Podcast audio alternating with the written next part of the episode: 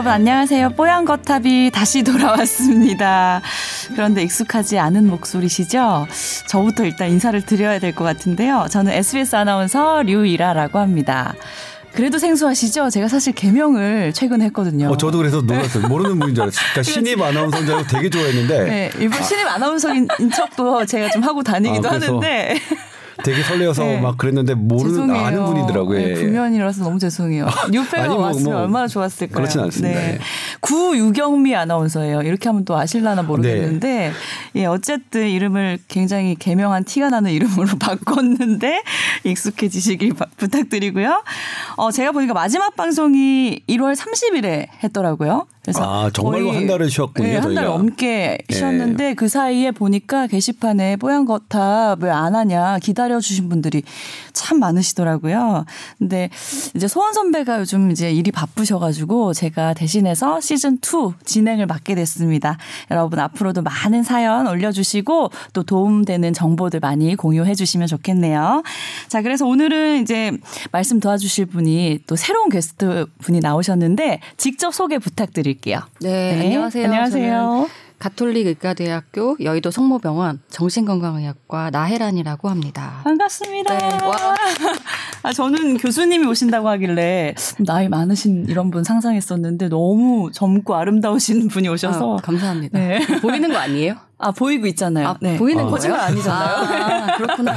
아, 보여서 정말 다행입니다. 네. 조심해야겠구나. 아, 네. 보여야지 예, 믿으시니까 저희가 그리고 우리 나일란 네. 교수님은 그 기자 경력이 있었죠. 네. 아 그러세요? 여기 제가 여기 있기 전에 잠시 의학 전문 기자로 음. 활동을 했었고요. 어, 멋지시네요. 네. 지금은 이제 열심히 환자 진료를 음. 보고 있습니다. 그 의학 전문 기자 때 본인이 스스로 그만두신 건가요? 아니면 어... 잘렸냐고요? 잘리신 건가요?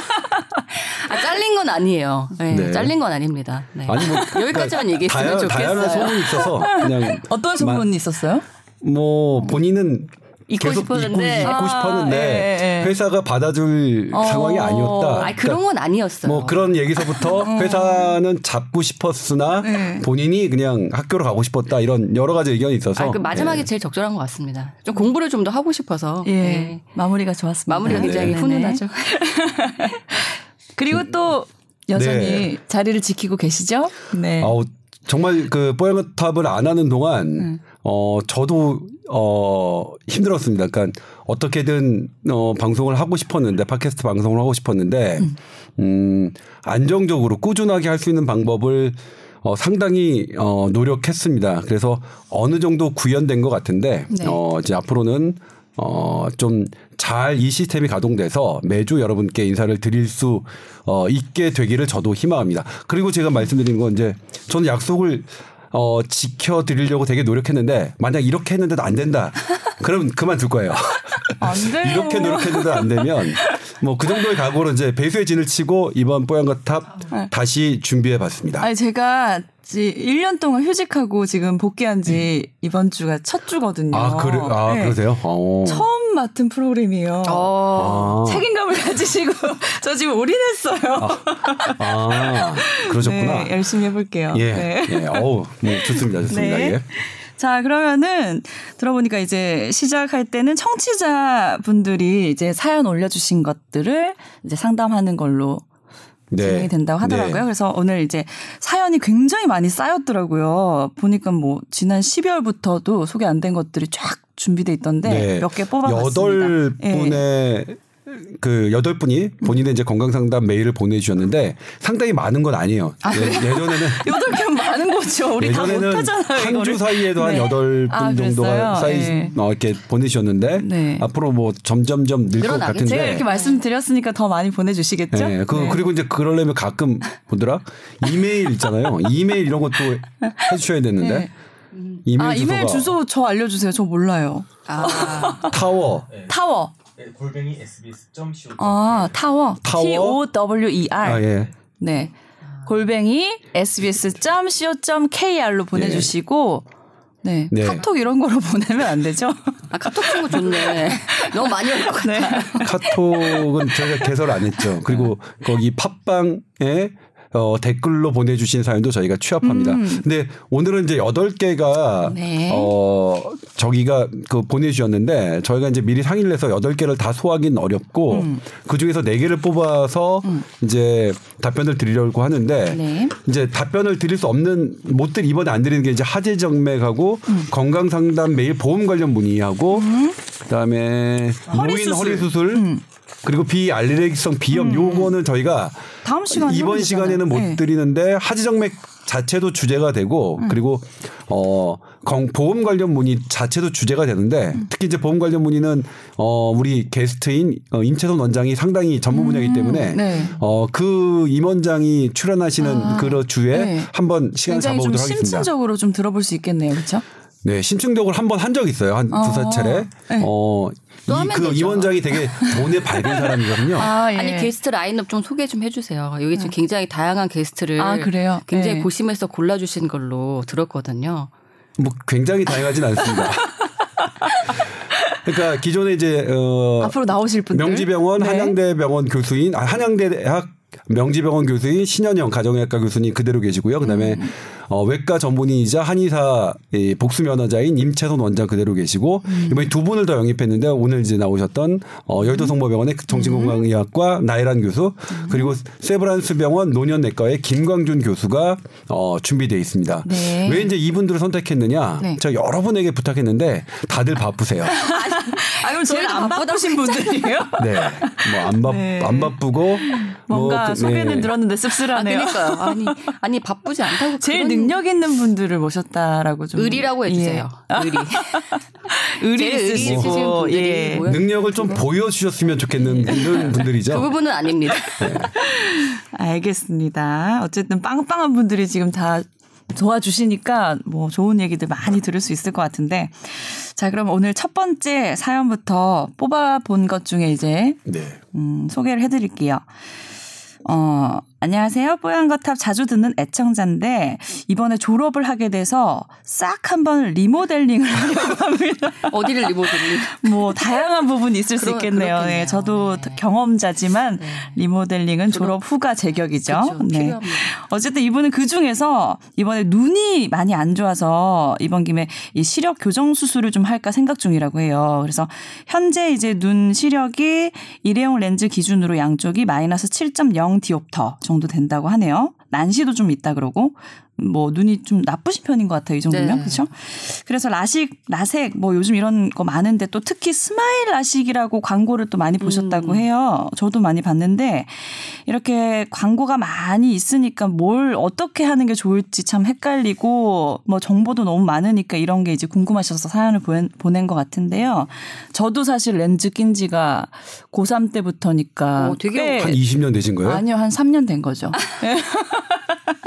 20년 됐는데 정말 저도 스마일 라식 보고 아 이거는 정말 괜찮겠다 해서 지금 음. 올해 안에 해볼까 진짜 저 진짜 이런 결심을 스마일 했거든요. 라식. 요새는 네. 되게 그 이름을 작명을 잘 하시는 것 아, 같아요. 그래요? 네. 이게 스마일 특별한 라식이 건 뭔지는 아니에요? 모르겠는데 네, 네. 정확하게 모르겠지만 아 제가 조금 찾아봤어요. 혹하잖아요. 응. 스마일 라식. 그러니까 상처 부위가 뭐, 좀 음, 줄어들더라고요 이게 네. 그렇죠? 아.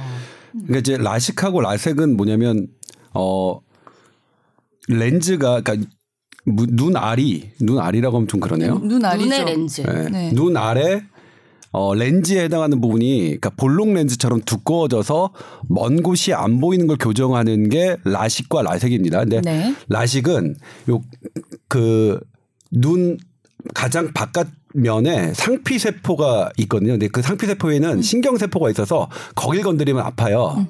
근데 이제 라섹은 그 신경 세포가 있는 상피 세포를 건들면 아프지만 그걸 이제 보호하기 위해서 그걸 걷어낸 다음에 각막을 깎고 다시 상피 세포를 덮어주는 방식이고요. 라식은 그냥 상피 세포까지 그냥 다 함께 깎아주는 겁니다. 그래서 어 라식은 상피세포를 그냥 함께 깎아주니까 그러니까 걷어내지 않으니까 덜 아파요. 하루면 낫, 낫는데 대신 각막이 너무 얇은 사람은 어 할 수가 없는 거고 라섹은 상피 세포를 건드려서 그러니까 이게 떼었다 다시 붙이는 거니까 아프긴 하지만 각막이 조금 얇은 사람도 시술 받을 수 있는 장점이 있는 거죠. 네. 근데 요즘 스마일 라식은 뭐냐면 이걸 조금 더 깎는 두께를 어, 야, 적게 깎아주는 거 얇게. 얇게 그러니까 얇고 조금 뭐 효율적으로 깎아주는 그런 방식이죠. 하이브리드인가요? 라섹과? 음... 그런 건 아니죠. 라식인 거죠 결국. 그렇죠. 라식인데 깎는 건데 진짜 적게 깎아 주니까 걷어내고 뭐 할 필요가 없고 그다음에 그러니까 이 기술은 뭐냐면 되게 필요한 부분을 효율적으로 얼마나 그 레이저 기계가 도움을 줘서 깎느냐의 문제인 것 같아요. 음. 그래서 이제 최신 최신에 나온 거니까 더 기존의 것보다 좀 더 앞선 기술인 것 같아요. 음. 그리고 이제 이분들이 주장하시는 거는 그렇기 때문에 부작용이 훨씬 더 적다라고 말씀하시는데 실제로 그렇나요? 실제로 그런지는 조금 시간이 지나야 돼요. 어, 이제 이게 나온 지가 예. 얼마 안 됐으니까. 원론적으로는 그렇겠죠. 원론적으로는 음. 그러니까 결국은 조금 더 정교한 음. 좋은 칼로 깎는 그런 거죠. 근데 라식, 네. 라섹 하신 분들이 꼭 그런 부작용 제일 두 가지 대표적인 게 밤에 비 퍼짐이랑 아. 그리고 약간 야맹증 증상. 음. 네. 밤에 운전하실 때 되게 불편하다고 하시더라고요. 네. 맞아요. 그것 네. 때문에 저도 저는 사실 라섹을 했어요. 라섹을 아, 어떠세요? 굉장히 초창기에 음. 2002년경 엄청 아프다 그러던데요? 아, 엄청 아팠어요. 그래서 저는 못 하고 네. 있었거든요. 그러니까 라식 제가 라섹을 하고 제 네. 동기는 라식을 했는데 네.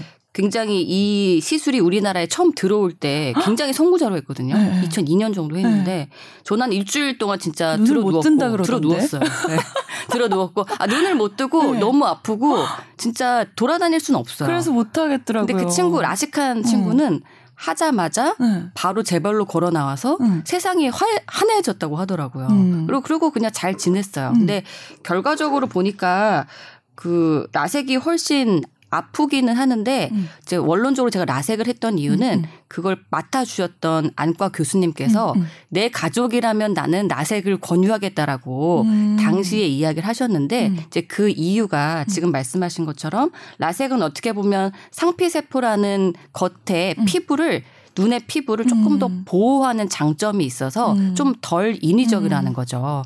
근데 이제 어 그게 결과적으로 엄청 더 좋은지는 모르겠고요. 음. 라식을 죽어도 못하는 사람들이 있죠. 음. 너무 얇으면 네, 이제 어. 그런 사람들은 라섹을 해야 되는 거고, 음. 근데 라섹이 더 좋고 라식이 나쁘다 이건 아닌 것 같고 최근에는 막 저도 모르는 여러 가지 이름의 그 음. 시술법이 있는데 그 원리는 크게 변하진 않지만 음. 여튼 이렇게 조금 기술이 음. 좋은 기계를 만들면서 음. 우리 옛날에 뭐 이제 우리 쌍꺼풀 수술이라고 하는 음, 것도 음, 처음 했던 것보다 뭔가 기술이 엄청나게 좋아지고 있잖아요.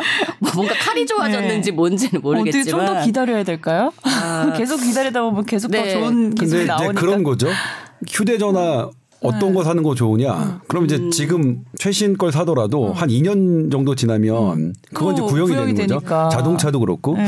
뭐 그런 문제라고 생각하는데 이제 방금 말씀하셨던 것처럼 라식이든 그게 라색이든 음. 빛번짐과 시력저하 그다음에 음. 야맹증 같은 음. 그 부작용은 갖고 있습니다. 그게 없을 수는 없는데 음. 그래도 이 그 이 교정 교정 수술법이 아, 어 각막 교정 수술법이 그런 위험성보다는 효과가 더 많다. 그래서 충분히 어느 일정 기간 적어도 한 7년 정도의 기간을 두고는 어 가격 대비 효과가 있다라고 지금 평가를 받고 있습니다. 근데 하나 이제 제가 중요한 걸그 말씀드리고 싶은 게 꼭 강조하고 싶은 게 하나 있는데 어, 이분들이 이제 이런 수술을 받으시는 분들이 근시인 분들이거든요. 근시인 분들이 그러니까 가까운 것만 보고 먼 것은 안 보여서 이걸 하시는데 근시는 뭐냐면 전반적으로 안구 전체가 위 앞뒤로 길게 늘어나는 질환입니다. 음. 근데 그게 점점 점점 늘어나면 음. 나중에 어떤 게 생기냐면 뒤쪽에서 음. 망막이 박리되는 그런 현상이 벌어지거든요. 네. 그러니까 근시 고도 근시인 사람들은 분들은 망막 박리를 늘 주의해요. 그 합병증에 네. 대해서 내가 항상 경각심을 갖고 미리미리 사전에 그 검사를 받고 해야 되는데 이게 앞에 앞부분인 각막을 깎았다고 해서 그런 근시 자체가 갖고 있는 망막박리의 합병증 위험이 줄어드느냐 그렇지 않다는 거죠. 네. 그러니까 내가 근시 교정 수술을 받아서 음. 먼게 잘 보이더라도 음. 그러니까 어, 결과물은 근시가 아닌 것처럼 보여도 이 뒤쪽에서 네. 벌어지는 근시 합병증 위험은 내가 갖고 있으니까 음, 그 부분은 어, 음. 예, 한 그것도 이제 연령이 증, 증가할수록 음. 그러니까 40대, 50대, 60대가 될수록 음. 그런 합병증의 위험은 높아진다고 하니까 네. 어, 내가 고도 근시였던 분들 특히 네. 근데 각막 교정 수술을 받고 좋아 좋게 사시더라도 연세가 드신 다음에는 그 안과의 그 정기 검진을 받으시는 게 좋겠죠.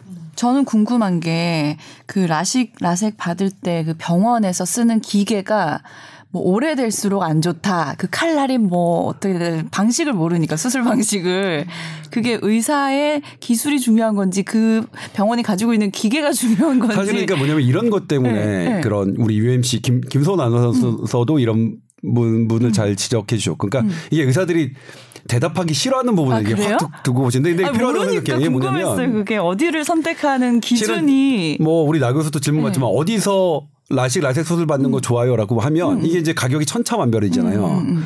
근데 높 비교적 높은 가격을 받는 곳은 음. 이 레이저 기계가 되게 비싼 곳이에요. 아, 에, 에, 에. 그리고 저렴한 아주 그러니까 기존의 시대보다 아주 저렴한 이런 병원은 네. 레이저 기계가 거, 결국 뭐냐 10분의 가격이. 아 진짜요? 근데 그걸 이제 잘 모르시는 거죠 일반 분들은. 기준을 그러니까, 따져봐야겠네요. 그러니까 좋은 기, 그러니까 우리가 이제 아. 예를 들면 머리를 그러니까 파마... 좋은 기계라는 게 뭐예요? 새 거? 그렇죠. 새 거고 훨씬 더 거예요? 정교하고 어. 정교한 기계. 네, 네. 그런 것들은 좀 더 비싸죠. 근데 정교한 기계라고 해서 네. 그게 꼭 결과가 100% 좋다는 건 아, 니에요 왜냐하면 네. 이제 시술자도 중요하긴 하고 음. 물론 안과 이런 라식 라섹은 대부분 음. 이 기계가 대부분 해주는 부분이 많기는 음, 한데 음, 음. 예를 들어서 크게 음. 문제가 없을 만한 음. 눈은 조금 아주 고도로 좋은 기계를 쓰지 않는다고 해도 음. 결과적으로는 큰 차이가 없을 수 있는 거죠. 그러니까 네. 그러니까 우리가 뭐 예를 들어서 아주 까다로운 사람인 경우에는 나쁜 기계를 썼을 때 부작용이 있을 확률이 높겠지만 어차피 건강한 눈에 약간 이런 뭐 일종의 조금 생활을 편리하기 위한 목적으로 하는 거라면 음. 그냥 아주 큰 부작용은 어차피 음. 생기지 않을 테니까 음. 뭐 좋은 게 당연히 좋긴 하겠지만 네. 가격 대비 성능으로 생각을 한다면은 음, 음. 꼭 비싼 돈을 투자해야지 음. 결과가 더 좋을 것이다. 이건 아니고요.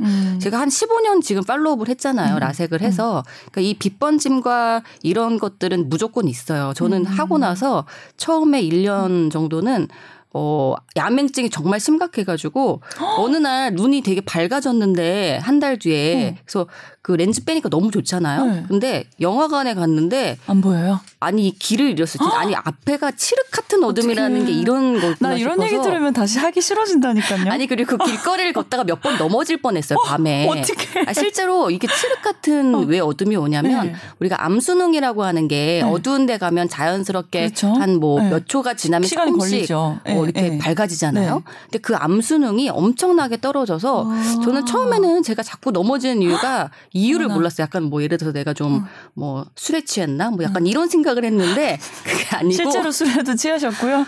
그럴 네. 조금 가능성이 있었겠지만 알고 보니까 발을 헛디딘 게 아니라 네. 눈앞이 안 보여서였는데 근데 그 부분은 좋아졌어요. 아 좋아지기도 네. 해요? 이게 처음에만 그렇고 어, 시력은 음. 이제 어, 이 시각 을 교정하면서 음. 세포를 같이 깎잖아요. 그래서 음. 일부분 시신경이 음. 손상되는 게 돌아오는 부분도 있기 때문에 분명히 암 수능은 좋아지지만 네. 반면에 또 시간이 되니까 음. 시간이 더 지나니까 이 난시라든지 음. 빗번짐이 더 심해져서 아. 그 부분은 교정이 안 돼요. 아주 리얼하게 말씀드리자면 그러니까 하신 분들을 이제 물어보고 싶은 게 결론만 좀 얘기해 주세요. 비추인가요, 강추인가요? 강추. 아니 아니야 강추? 강, 아니야 강추는 아니고요. 어. 추천. 적당한 추천. 추천이요. 하는 게 너무 좋아요. 애매하다. 실은 다음 사연으로 좀 넘어가야 되는데. 예, 알겠습니다. 그 우리 나 교수의 네. 말에 이제 조금만 혹시 오해하시는 분이 있을 것 같아서 네. 하지만 그러니까 누구나 다들 최선의 치료를 받고 싶겠죠. 네. 그러니까 설령 그러니까 내 그 눈 상태가 비교적 건강한 사람이라도 최선의 음. 선택을 받고 아, 그분들이 뭐 하는 거는 이제 음. 그러니까 이런 부분들은 선택의 문제가 아닌가. 음. 그리고 어떤 분들에게는 음. 비용이 상당히 중요한 문제가 될 수 있으니까 음.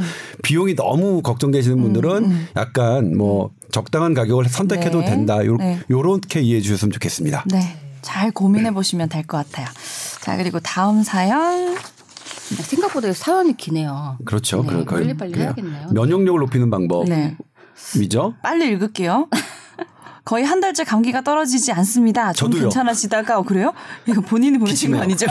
조금만 무리하면 또 바로 감기에 저도요. 다시 걸린다고 하시는데 뭐 수영도 하고 규칙적으로 잠도 음. 잘 자고 음. 밥도 잘 챙겨 먹었는데도 귀신이 아주 고칼로르신데요. 전 아니요. 어, 그래서 또 영양제 좀 요즘 눈을 뜨셔가지고 뭐 비타민 C, 유산균, 뭐 아연, 비타민 D 뭐 이런 것들 이제 먹고 음. 있는데 이게 진짜 효능이 있는 건지 어떻게 하면 면역력을 높일 수 있을까요? 하셨어요. 한 달째 감기가 떨어지지 않는다라고 사연을 보낸 게 네. 2월 17일이니까 음. 그때 좀 계절이 추웠던 것 같아요. 지금쯤은 나으셨겠죠? 아, 좀 나으셨을 것 네. 같고 그리고 원래 이제 2월 달에 환절기라고 하는 겨울에서 봄이 올까 말까 할 때 보면 원래 면역력이 좀 그래. 떨어진다고 하잖아요. 네. 근데 그 환절기에 왜 면역력이 떨어지느냐 음, 음, 음. 생각해보면 조금 이해가 안 될 수 있잖아요. 음. 봄이 오는데 왜 면역력이 떨어지지? 근데 아시겠지만 음, 가장 그 기온차가 큰 이유는 예. 그쵸 이게 일교차가 커지면서 예. 사람이 겪어내야 될 환경이 차이가 커지는 거거든요. 근데 하여튼 사람은 춥던 덥던 무조건 일정한 환경에 있으면 몸이 적응하기 쉬운 건데 알래스카에 사는 사람들이 감기가 더 잘 걸리지 않잖아요. 네. 춥다고 감기에 걸리는 것은 아니거든요. 거기는 감기 바이러스가 생존하기 아, 되게 어려운 조건이긴 한데요. 그래서 여태 덥다가 춥다가 그러니까 알래스카의 얘는 조금 음. 뭐 아니 가요. 음. 아니 그 그냥 예컨대 그렇다는 뭐 거예요. 쉽게 네. 이해 주, 네. 이해 쉬운 예를 네. 네. 들어주신 아주 거죠. 추운 곳에 사는 사람이라고 해서 음, 그 춥다는 것 자체가 추워서 감기가 걸리는 감기에 걸리거나 면역력이 아니잖아요. 꼭 떨어지지는 네. 않는다는 거죠. 네. 근데 하여튼 이분의 얘기처럼 음. 감기가 떨어지지 않는 거는 몸이 좀 골골하신 것 같기는 음. 한데. 어. 근데 지금 뭐 운동도 잘 하시고 밥도 잘 드시고 그런데 그러니까 면역력이 저는 이제 뭐냐면 거는 면역력이라는 네. 걸 우리가 뭘로 지표를 삼을 수 있을까? 쉽지 않습니다. 정말 쉽지 않습니다. 항암제를 쓸 때도 이 음. 면역력을 어떤 걸로 잡느냐. 그러니까 면역을 담당하는 음. 세포들도 되게 많고 거기에 관여하는 여러 음. 호르몬과 음. 그다음에 사이토카인이라고 하는 화학 물질과 이런 것들이 많은데 실제로 그럼 그거에 본 그걸 다 운영하는 면역력 자체는 뭐냐? 그러면 잘 모르겠다 음. 아직까지는. 음. 근데 이 면역력의 지표가 어 실은 어떤 것 하나로 결정되는 건 아닌 것 같다. 네. 여러 여러 다양한 것들이 어 총합으로 우리가 이제 외부에 대한 외부 외부에 대한 면역이란 외부 바이러스나 세균 음, 음, 혹은 외부 독성 물질에 대한 네. 그리고 자체적으로 자라고 있는 암 세포 음. 이런 거에 대한 면역력이겠죠. 근데 음. 어, 여기서 이제 이분이 하신 거 있는 것 중에 매일 수영하고 규칙적으로 자고 밥도 잘 챙겨 먹는 거는 문제가 전 없으세요. 정말 좋아요. 근데 만약 이런 이런데도 불구하고 뭐가 안 된다면 네. 혹시 수영을 너무 무리하게 하 고 계신 건 아닐까? 저도 그 생각을 된게 아. 몸을 너무 챙긴다는 것 자체가 네? 사실은 굉장히 무리한 스케줄이 될 수가 있거든요. 아, 운동을 너무 과하게 하는 것도 안 좋은 거예요? 그렇죠. 여튼 오. 운동을 하면 결과적으로는 좋아지겠지만 네. 하는 동안에는 여튼 몸에는 피로함을 느낄 수 있기 때문에 네. 실제로 이분이 한 하루에 면역력이 좀 좋아질 수도 있겠지만 그러니까 이분이 면역력 이야기한 거는 음. 실제로 제가 봤을 때는 음. 해석하자면 피로감인 것 같거든요. 음. 그리고 이제 잦은 감기인데 음. 이게 지금 수영하고 머리 안 말리고 나오고 그러면은 감기 걸리기 쉽겠죠. 여성분인가요, 아. 남성분인가요? 그건 뭐알 알 수는 없는데요. 안 나왔어요. 네. 근데 남자든 여자든. 음. 네. 예, 유유 이거 이런 걸 보면 음, 음, 여성분인 것 같기도 하고요. 아, 남자도 유유 남자들도 유유 많이 쓰던데요. 유유 안 쓰나 안 쓰시나요? 네. 근데 저 질문인데 유유가 이게 무슨 뜻인가요? 우는 표시예요. 눈물 표시. 우는 표시인가요? 눈물이 주룩주룩 흐른다는 아. 거예요. 그거 모르셨어요? 모르셨어요? 우는요? T T는 그것도 운다는 표시죠. 눈물이 두 줄이냐 한 줄이냐 어. 차인데. 아, 심각한. 나 이런 질문 하시는 이건 정말 심각한. 이건 어. 진짜. 아 이거 좀 아, 심각하네요. 어떡하죠? 이게 왜 심각해? 네. 뭐 모르면 볼 수도 있죠. 아니 이거를 정말 아 이거 정말 심각한데. 아. 아무튼 너무. 아 그러니까 저도 뭐냐면 대충 그런 건 줄 알아서 아. 좀 슬픈 일에. 아니 아니면 뭐 혹시 다르게 해석하신 뭐. 뭐 유유 막 조, 좋아서 아, 하는 건지. 좋아서 아, 이게 좋은 거라고요? 그러니까 저도 대충은 알고 있었어요. 대충. 예. 아, 그럴 수도 있겠네요. 근데 이제 그래서 네. 저는 유유는 도대체 그래서 잘 몰라서 저한테 갑분싸 이런 거 모르시죠? 네? 갑분싸 이런 거 모르죠? 갑분싸, 갑분싸 이런 거. 어. 아, 여기 진짜 심각하시네요. 그렇죠. 나중에 우리 저기 네. 언어 교육 유, 좀 유 조금 아나운서입니다. 부탁드립니다. 네. 네. 어. 요런 상황을 갑분싸라고 하는데 네. 뭐죠? 갑자기 분위기가 네. 쌓여졌다고요. 네. 이런 거 무슨 기분이에요. 네. 저도 많이 배우고 있어요. 네. 제가 그, 자꾸 이러시면 제가 이제 여기 중단하는 수가 있어요. 바쁘거든요. 근데 아무튼 아 예. 근데 이제 하나가 비타민 C와 유산균, 음. 그다음에 아연이랑 비타민 D 음. 음, 음. 이런 것들 좋죠. 그런데 어, 예전에 우리가 음. 이런 비타민 C와 이렇게 이 렇게 이런 보조 건강 기능 식품, 네. 보조제 이런 것들 정말로 좋다고 믿었던 적이 있는데 네. 물론 지금도 여전히 좋은 건 맞습니다만 예전에 믿은, 믿었던 것만큼 그렇게 확실한 효과가 있는 것는 것은 아니라는 게 점점 밝혀지고 있거든요. 그러니까 실은 비타민 C를 음. C 영양제를 먹는 것보다 사과를 먹는 게 훨씬 더 좋다는 거는 뭐 이미 과학적으로 입증이 됐거든요. 네. 그래서 이렇게 보조 영양제에 지나치게 뭐, 그뭐 드시는 거 전 나쁘지는 않다고 생각해요. 근데 너무 영양 너무 이제 의존하는 것보다는 실은 이것들이 원래 있는 음식의 중요성이 더 부각되고 있다. 음. 예, 현대의학이 좀 발달하면 발달할수록 음. 그런 데이터들이 더 나오고 있다라는 것 말씀드려서 음. 어, 특히 유산균과 비타민 D는 음. 어, 상업적 상술과 상당히 많이 관련돼 있다는 게 그래요. 미국에서 팡팡 그래요? 터지고 있습니다. 아 이거 조심해서 얘기할 부분이잖아요. 네. 뭐 저는 어 그러니까 제가 이제 보도를 한 적이 있는데 네. 뭐냐면 이제 제가 보도를 할 땐 그렇죠. 어 이거 비타민 D 회사가 우리나라에 어떤 것이 있을까? 우리나라에 수입하는 회사가 어떤 것이 있을까? 음. 내가 잘못 보다, 보도하면 그들이 나에게 소송을 걸면 나는 순위죠. 얼마나 배상해야 되냐. 근데 좀 했어요. 엄청나죠. 했어요. 아, 어. 한 2주 전에 비타민 D에서는 보도한 적이 있고 음.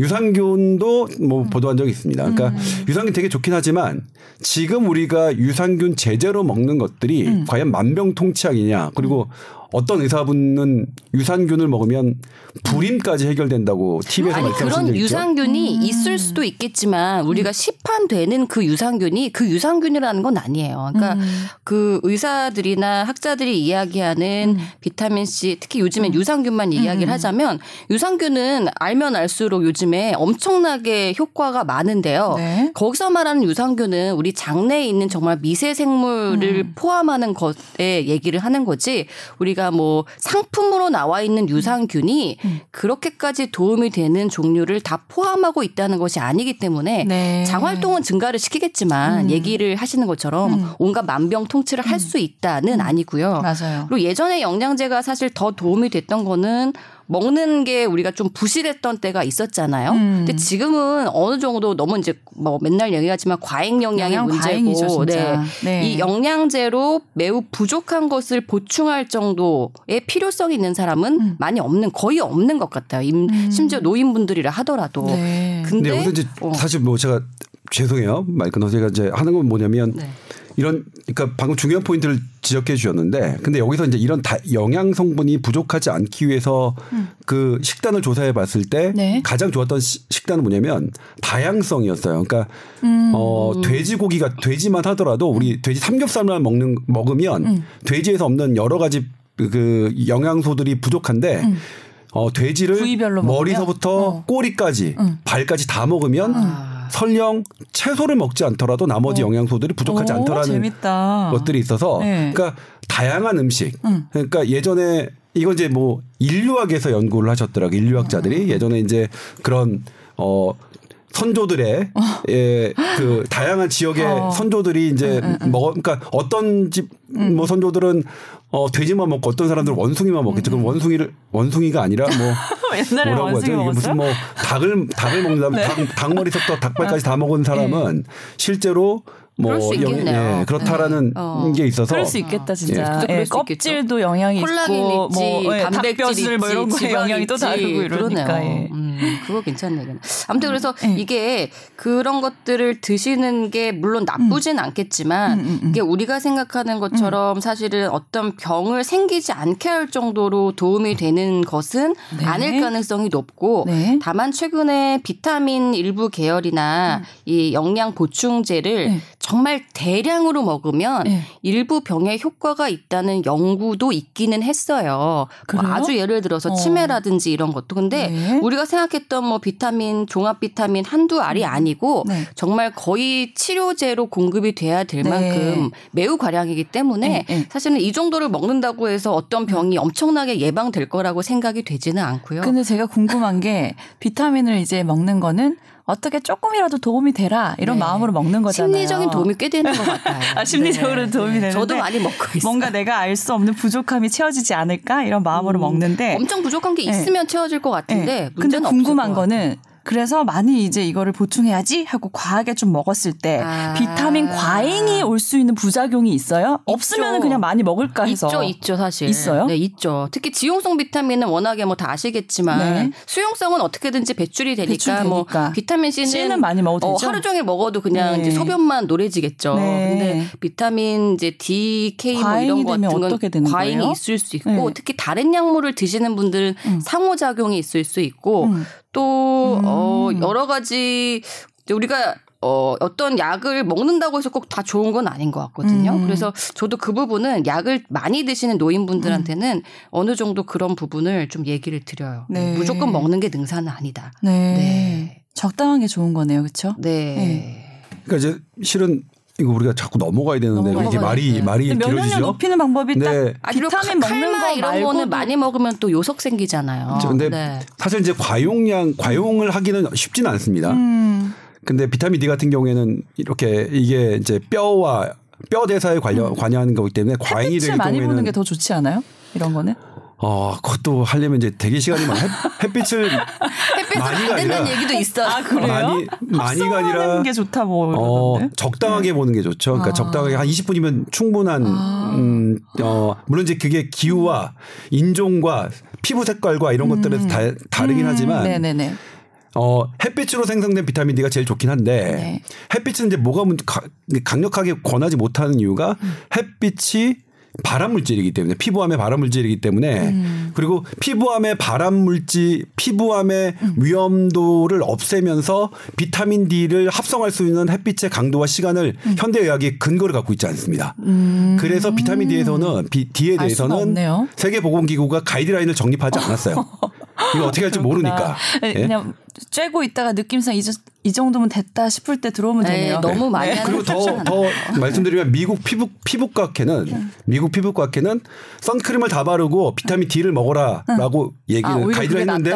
어. NIH 미국 보- 국립보건연구원은 그것에 대해서 아, 반대합니다. 예. 음. 그렇게 생각하지 않습니다. 그래서 비타민 D 같은 경우에는 햇빛을 얼마나 쬐느냐 이거 되게 음. 어려운 문제긴 한데 개인적으로 저한테 조동찬 넌 어떻게 하냐 그러면 음. 보니까 저는 좀 까마니까 비타민 D가 잘 그 합성이 잘 안 되거든요. 그러니까 조금 더 20분보다 좀 조금 더팔 20분 걷어서 더. 어, 해야겠다. 얼굴이 하얀 분들이 더 비타민 D 합성이 잘 되는 예. 체질입니다. 그리고 어, 뭐, 뭐 어떤 나중에 나이가 들어서 음. 내가 음식이 조금 부족하고 그럴 경우에는 뭐 나이가 든다면 비타민 D 복용도 고려하겠다. 음. 적당한 거 골라서 뭐 그렇게 생각하고 있습니다. 넘어가시죠. 네. 네. 많이 한 것 같습니다. 네. 제가 생각하는 면역력 높이는 방법은 체온을 유지하는 건 것 같아요. 네. 저 그쵸? 아주 중요합니다. 네, 그것도 네, 중요한 것 중요해요. 같아요. 네. 자, 다음 사연 넘어갈게요. 어, 다음은 세 가지 질문이 있었는데 혹시 교수님 여기서 한 가지 고르신 그러게요. 건가요? 제가 봤는데 다좀 음, 쉽지는 않아서요. 네. 첫 번째 할까요? 네. 네. 첫 번째만 그러면 네, 읽어드릴게요. 네. 지난 주말에 뭐 어떤 스테이크하우스에 가서 아주 점심을 푸짐하게 드셨대요. 아, 헛대 스테이크요. 예. 어디지? 여기 가봐야겠네요. 빵이 막 무한 제공된다는데요.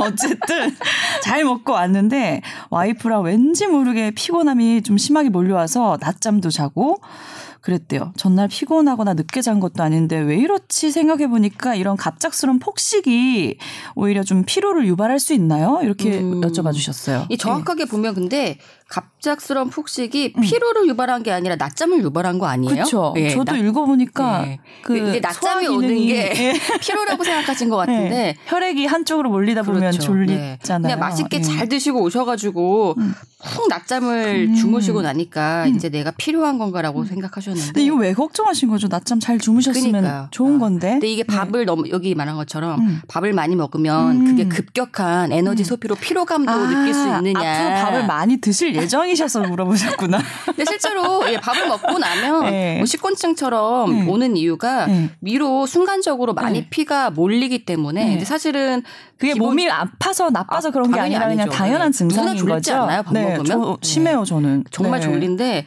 기본적으로는 몸에 혈액이 잘 이렇게 일정하게 있을 텐데 뇌에 굉장히 많잖아요. 뇌 음. 부위가 엄청 많은데 근데 여튼 밥 먹고 나니까 빨리 소화시켜야 돼서 음.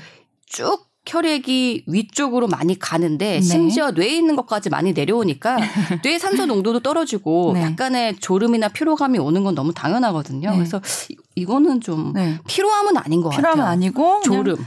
과식을 좀 피하시는 게 오히려 좋겠다라는 말씀도 드리고 싶네요. 네. 그렇죠? 네, 이건 폭식에 뭐 피로감이 오시는 건 아닌 것 같습니다. 네. 네. 폭식이 어, 졸음을 유발할 수 있느냐 이제 막 현상학적으로 나타나죠 많은 사람들에게. 음. 네. 근데 그 기전을 찾기는 정말 어렵습니다. 네. 그러니까 방금 우리 나 교수가 말씀하신 대로 그 많이 먹으면 위에 어 혈, 그러니까 혈액이 위로 집중되는 현상은 음. 음, 벌어집니다. 그러면 상대적으로 어 뇌에 음. 혈류량은 좀 줄어든다고 얘기할 수 있겠죠. 상대적으로. 네. 그런데 이 잠과 관련된 거는 어 뇌혈관에 산소가 기능하느냐 음. 그게 그거보다는 어. 이산화탄소거든요. 그러니까 우리가 숨을 적게 쉬면 음.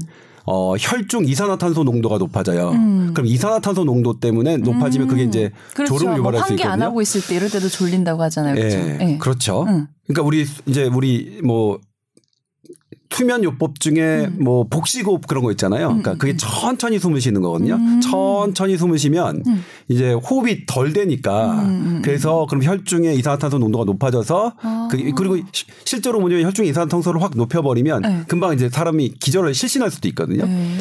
뭐 그래서 되게 이제 어, 좀 어렵긴 한데 실은 저는 이제 갑작스러운 폭식이 왜 졸음을 오는지는 들었지만 저는 정말 열심히 공부를 했는데 잘 모르겠어요. 잘 모르겠는데 논문이 없어요.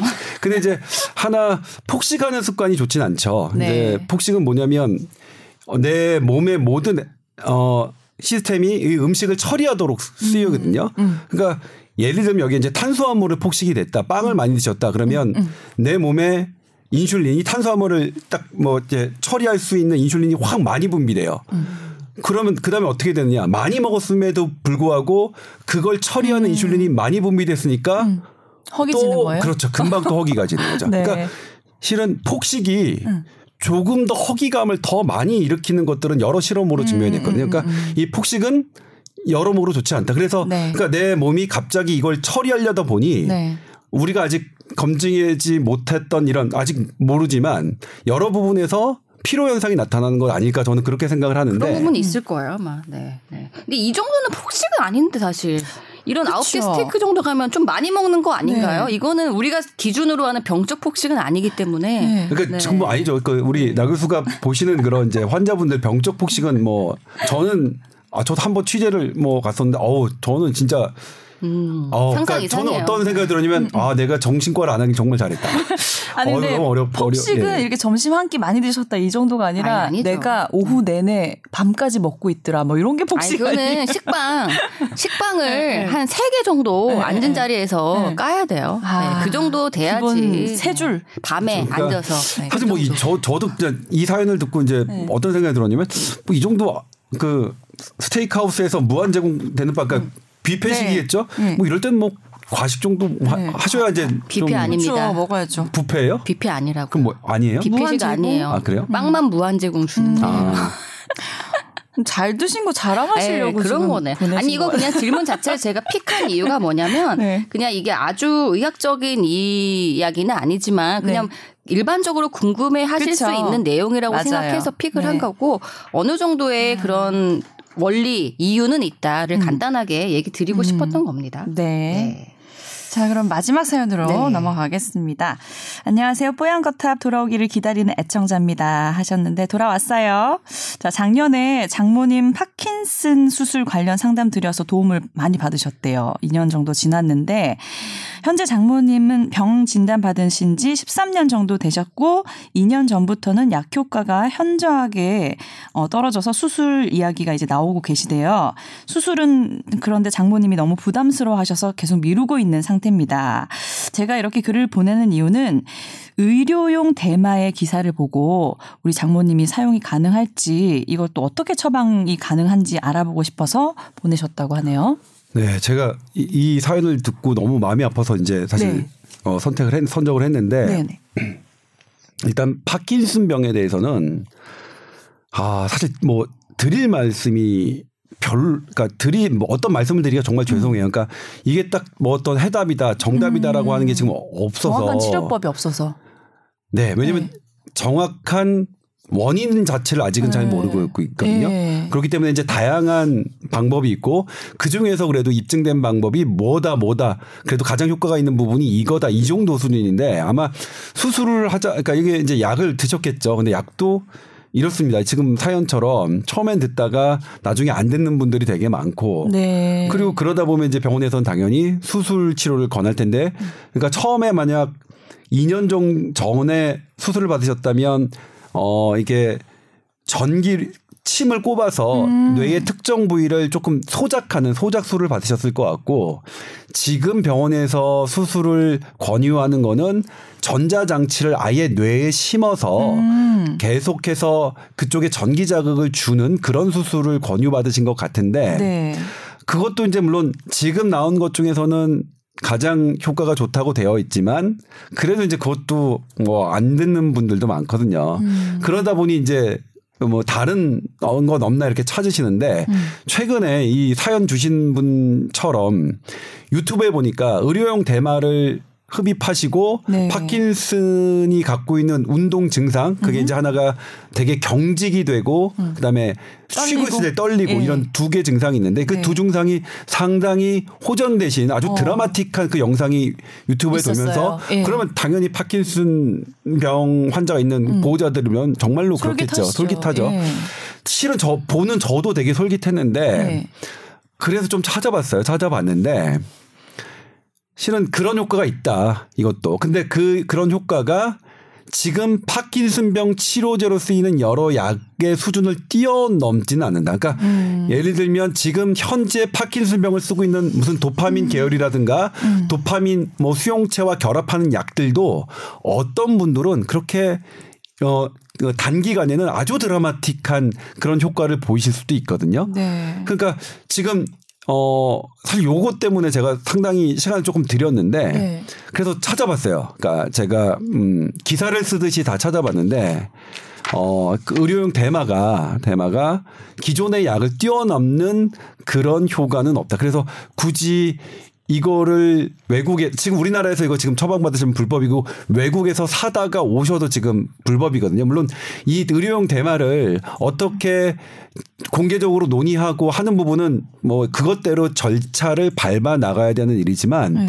지금 그렇게 법과 싸우 뭐 싸워가면서 하실 일은 아닌 게 아닌가라는 생각을 음. 말씀을 드리고 싶습니다. 물론 이건 전 이제 제 어, 음. 개인적인 생각일 수 있고 음. 치료자에 따라서는 다른 생각을 갖고 계신 분들도 있는데 음. 음. 이제 제가 그래서 정말로 확실하게 말씀드리는 건이 음. 의료용 대마가 그렇게 효과가 있는 거는 그런 있지만 네. 있지만 기존의 약을 뛰어넘지는 않더라. 아니 근데 이게 3월 10일부터 시행을 네, 한다고 했잖아요. 앞으로 할 수 있다는 거죠. 네. 언제부터 되는 거예요? 3월 10일부터 그러니까 음. 이 기사에 따르면 이제 음. 식약처에서 예전에는 그러니까 내가 사올 수 있어도 사오면 불법이라고 네. 했는데 여튼 이제 쓸 3월 수는 있게 된 거잖아요. 거잖아요. 네, 이제 이게 네. 보면 이 기사에 나오지만 한국 희귀 음. 필수 의약품 센터를 통해 해야 되는 거죠. 네. 본인이니까 이거는 희귀 의약품으로 네, 본인이 아니고. 희소병 질환으로 근데 파킨슨병은 조금 그래. 파킨슨병은 우리 우리나라에 2만 명이 넘기 때문에 질환 자체는 어, 희귀 필수 의약 의약 아, 희, 희소병이라고 네. 어, 정의적으로는 들어가면 안 되긴 하지만 우리나라에는 그래도 어 희, 희귀 질환으로 돼 있습니다. 그래서 네. 이제 이걸 신청할 수 있는데 네. 그러면 여러 절차를 해야 되는데 이게 이제 뭐냐면 음. 가격과 이게 어느 정도 지원이냐 이런 것들이 상당히 많은 것들이 있어요. 그래서 네. 물론 이렇게 되면 3월 12일부터 뭐 쓰실 수 있으면 뭐 해보시는 것 어 뭐뭐 뭐 그렇죠. 그걸 말릴 수 있는 네, 사람은 네, 없겠지만. 네. 어. 아니 근데 이게 실제로 막상 환자나 환자 보호자 입장이 돼 보면요. 네. 이제 이게 이제 이런저런 약을 그래도 써보잖아요. 근데 뭐 처음에 듣다가 나중에 안 듣는 분도 있고 처음부터 안 듣는 분도 있지만 이게 결국은 만성 질환이기 때문에 음. 여튼 요즘은 파킨슨은 완치는 없는 병이에요. 음. 사실은 우리가 알려진 치매랑 비슷한 거죠. 음. 진행이 될 뿐 완치는 없고 음. 운이 좋으면 일부 치료제가 효과가 조금 있을 수 있는 음. 거죠. 그래서 결국은 시간이 지나면은 증상이 악화되고 또 파킨슨이 지금 이야기하신 것처럼 운동 증상만 나타나는 게 아니라 나중에는 뭐 결국 파킨슨 치매도 오고 여러 가지 정신 행동 증상이 같이 나타나서 네. 보호자 입장에서는 사실은 이걸 옆에서 두고 볼 수가 없어요. 맞아요. 근데 치매처럼 아주 어 적나라하게 이야기하면 정신이 아예 없어지는 병도 아니기 때문에 음. 그렇게 힘들어하는 거를 두고 볼 수가 없는 거죠. 음. 이제 그래서 어떤 거라도 해보고 싶은 거죠. 하고 싶은 그럼요, 거죠. 그래서 예. 이게 사실 지금 이 대마 어, 성분이 아까 말씀하신 것처럼 사실 효과가 만병통치처럼 있을 것이다라고 이야기하는 게 아니라 이게 있는 경우도 있기 때문에 이것 또 해보고 싶다라는 그럼요. 마음이거든요. 그냥 시도라도 해보고 아니면 정말. 이거 문의하는 분들이 네. 많고요. 의외로 우리가 잘 얘기를 밖으로 드러나지 않아서 그렇지 음. 이것 파킨슨 때문에 고생하시는 분들이 되게 많고 음. 사실은 얘기하신 것처럼 파킨슨이 어떤 병인지 또 요즘에는 치매, 알츠하이머가 어떤 병인지도 너무 이 여러 가지 학술적으로 음. 개념이 많이 변하고 있어서 우리가 알던 병이 아니구나 결론적으로 모르는 게 너무 많구나 하기 음. 때문에 어떤 약이 효과가 있는지도 정확하게 몰라요 어떻게 보면 네. 사람마다 너무 다르고 네. 그렇기 때문에 이 약을 썼을 때 정말 효과 있는 사람도 있는 거죠. 음. 근데 환자나 뭐 보호자 입장에서는 음. 이게 효과가 있을 수 있는데 음. 아니 뻔히 다른 나라에서 쓰는데 맞아요. 우리나라에서 안 쓴다는 게 네. 너무 납득이 안 되잖아요. 네. 그래서 이거는 사실은 원하시면 저는 효과가 음. 있다고 보장하는 게 아니지만 사실은 try 해볼 수 있게 치료해 볼 수 있게 하는 게 정말 네. 맞을 것 같고. 그래서 처방 방법이 네. 이제 3월 12일부터 시행을 한다고 하니까 이런 이게 이제 신청서 적용 같은 범위나 것들을 이런 예. 것들이 상당히 까다롭겠죠. 있을 까다로울 거예요. 예. 근데 맞아요. 이제 네. 뭐 그러면 이제 그런 절차를 밟아서 하시는 거는 뭐 우리 나 교수가 말씀하셨듯이 뭐 저도 그거 그 그걸 그런 심정을 누가 말릴 수 이게 있겠습니까? 근데, 대마가 마약이기 때문에. 근데 이제 하나 뭐냐면 2018년도에 영국인 것 같아요. 영국 그 국립 과학원에서 네. 이것에 대해서 모든 자료를 취합해서 발표를 했어요. 근데 네. 어 파킨슨병에 대해서 국한시켜서 말씀드리자면 파킨슨병의 다른 치료약에 비해서 대마를 권장할 만하지 않다라는 게 결론이어서 음. 그래서 이제 드리는 말씀입니다. 음. 아마 이 저도 정확하게는 지금. 어, 선례가 네. 없지만 많이 치료를 이제 쭉 받아서 결국은 난치로 확정이 된 경우에 네. 조금 까다롭게 그 선정이 되실 것 같긴 하고. 근데 뭐 네. 말씀하셨듯이 뭐 저도 그래요. 그러니까 우리가 갖고 있는 게 현대 의학이 갖고 있는 게 마땅치 않은데 네. 맞아요. 다른 걸 해보시겠다는 네. 걸 어떻게 무- 말릴 수 있겠습니까? 병이 진행되신 지가 13년 정도 그러니까요. 오래 되셨으니까 네, 어떻게 좀 고민해 보시면 될 것 같습니다. 네. 예. 자, 일단 사연은 이렇게 오늘 이 정도까지 마무리를 네. 하고요. 오늘 이제 본격 주제 토크에 들어가는데 오늘 짧겠네요. 본격인데 굉장히 마지막이 네. 짧아졌네요. 네. 예. 오늘 주제가 미세먼지로 미세먼지죠, 정했어요. 예. 예. 아, 요즘 심각하죠. 네. 숨을 못 쉬겠어요, 숨을. 예. 그러게요. 예. 이제 이렇게까지 미세먼지가 근데 옛날에도 어느 정도는 옛날에 있긴, 이랬었나요? 있긴 있었을 수도 아, 그냥 있죠. 어릴 때 기억은 그냥 황사? 봄에 황사 정도만 기억이 나고 별거 없었던 아, 근데 실제로. 그 산업적으로 네. 나오는 물질 자체가. 많이 변한 건 있을 네. 것 같고. 하여튼 공기에 조금 더 우리가 민감해진 건 맞는데 요즘 많이 밝혀진 거가 있겠죠. 밝혀지는 거겠죠. 더. 네. 네. 그래서 미세먼지는 워낙에 우리 조 기자님이 음. 또잘 아시니까 어 아니에요. 그래도 뭐 우리 나 교수가 먼저 미세먼지 피해 쪽에 대해서 어떤 걸 그런 밝혀지고 있는지 음. 미세먼지가 우리 건강 건강에 어떤 특히 정신 건강, 뇌 건강에 어떤 악영향을 주는지 먼저 설명을 해 주시죠. 아니 네. 미세먼지는 사실은 제가 처음에 이 미세먼지라는 게 얘기가 화두가 됐을 때가 사실 몇 년 안 됐거든요. 그렇죠. 저도 한 예. 5년 이 용어가 나온 지도 7년인가? 얼마 안된 제가 것 같아요. 아니 한 네. 10년 정도는 됐어요. 네. 됐는데 그러니까. 이제 네. 대중적으로 픽된. 지가 제가 네. 기자 생활 할 때 이거를 막 시작했으니까 진짜 한 6년, 미세먼지, 7년 그리고 됐어요. 초미세먼지 이런 네. 얘기가 이제 그때 저도 막. 논문 찾아서 기사 쓰고 그랬거든요. 근데 그게 이제 5년 사이에 굉장히 이렇게 많은 사람이 아는 음. 주제가 된 거죠. 근데 사실 처음에는 관련 자료도 많이 없었고 음. 보도가 요즘은 많이 되지만 왜 이런 기능에 미세먼지를 마시는데 왜 이런 치매가 와? 그렇죠. 왜 우울증이 와? 네. 라고 이해가 안 됐는데 네. 정말 이거는 요즘에 알면 할수록 네. 문제가 꽤 심하더라고요. 직접적인 원인들이 다 있는 건가요? 어, 떻게 보면 어. 직접 원인이 있는 거죠. 근데 미세먼지가 우리가 네. 생각하는 먼지랑은 차원이 다르기 음, 때문에 음. 크게 그냥 압축해서 이야기하자면 네. 그거 자체가 바로 뇌로 갈 수 있다. 1번. 그쵸? 어. 그 뇌로 만약에 같은 뭔가가 알 수 없는 물질이 붙으면 너무 무서워. 붙지는 않, 않을 거 아니에요. 거기에 뭔가 염증도 일어나고 안 좋을 거 네, 아니에요. 네. 그것과 그 다음에 여튼 그게 혈액으로 유입됐을 때 음. 그냥 먼지로 걸르는 게 아니라 음. 혈액 내에서 실제로 어떤 염증을 유발하는 원인이 되기 때문에 음. 몸 자체가 염증이 많은 상태가 되는 거죠. 네. 그리고 그러다 보니까 뇌를 싸고 있는 이 뇌 혈류 장막이라고 웬만한 안 좋은 거는 조금 걸러주는 역할을 음. 하는 보호막도 네. 염증이 생겨서 네. 나쁜 것들이 유입되기가 쉽다. 네. 뇌로만 보면 그래요. 그래서 네. 결과적으로 이제 최근에 나온 거는 우울증은 너무 연구가 많이 됐고 음. 그리고 장기적으로는 뇌 기능이 떨어지니까 치매가 오기가 쉽고 음. 또 태아로 유입되면 태아의 뇌 생성 단계부터 영향을 주니까 음. 여튼 기형. 발달 장애라고 하는 자폐증 예. 같은 거 그리고 하여튼 뭐 여러 가지 연구가 많은데 실제로 뇌의 연관은 정말로 꽤 많은 것 같습니다. 네. 음. 우리 조 기자님은 어떻게 생각하세요? 제가 방금 찾아보니까 제가 미세먼지 기사를 2011년 4월 9일에 처음으로 썼네요. 제 기사에서. 근데 제가 네. 7년 정도 됐다고 한 거 맞잖아요. 사, 아니죠. 지금 2019년이니까 8, 한 3, 4년 더 됐어요. 근데 정확하신 분이십니다. 네. 그럼 이제 뭐냐면 이제 미세먼지에 대해서 전 그런 얘기를 드리고 싶어요. 이 미세먼지 제가 작년에 이제 미국에서 1년 연수를 갔다 왔는데 네. 와서 미세먼지 기사를 쓰면서 조사하면서 정말 정말 깜놀했던 게 뭐냐면 음. 미세먼지가 해롭냐 안 해롭냐에 대한 논란이 우리나라에서 있었다는 거예요. 그러니까 왜? 당연히 미세먼지가 거 아니에요? 어 실제로 신문 기사를 딱 쳐, 쳐보면 아시겠지만 어 미세먼지 농도가 짙은 날 매우 나쁜 날 음. 우리 국민이 목이 칼칼하다고 느끼는 것은 다분히 심리적이다. 아, 라고 하신 분. 그런 것들. 예, 실제로 아. 뭐 알 뭐 너무 이게 무책임한 기사인데요. 아, 그걸 네. 보, 현직 보건대학 교수가 그렇게 발언했고, 그러니까 어. 물론 제가 이제 기사로만 판단하는 판, 네. 본 거니까 그 교수님은 다른 말씀을 하셨는데 그 기자가 그렇게 쓴수 것일 수도 있지만 있죠. 예. 전반적으로 과도한 과도한 공포다라고 말씀을 하셨고 또 하나는 뭐냐면 아까 얘기했던 거죠. 네. 70년대 80년대 미세먼지가 훨씬 심했다. 음. 어, 지금이 훨씬 나은 거다. 아마 그건 맞을 겁니다. 음. 그 당시에 우리가 썼던 석탄의 비율이나 미세먼지를 맞아요. 구성하는 여, 네. 러 화석 연료 그다음에 자동차의 배기가스 그다음에 그 당시에는 심지어 집에서도 나무 떼고 석탄 떼고 연탄 뗐으니까요. 음.